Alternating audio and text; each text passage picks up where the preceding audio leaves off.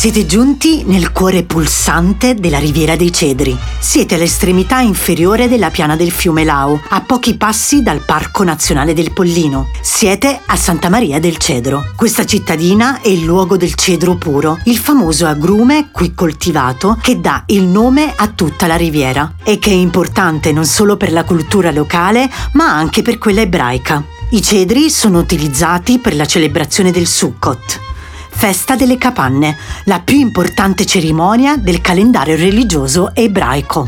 Da visitare sicuramente è il Museo del Cedro che valorizza la cultura materiale legata alla produzione del tipico agrume.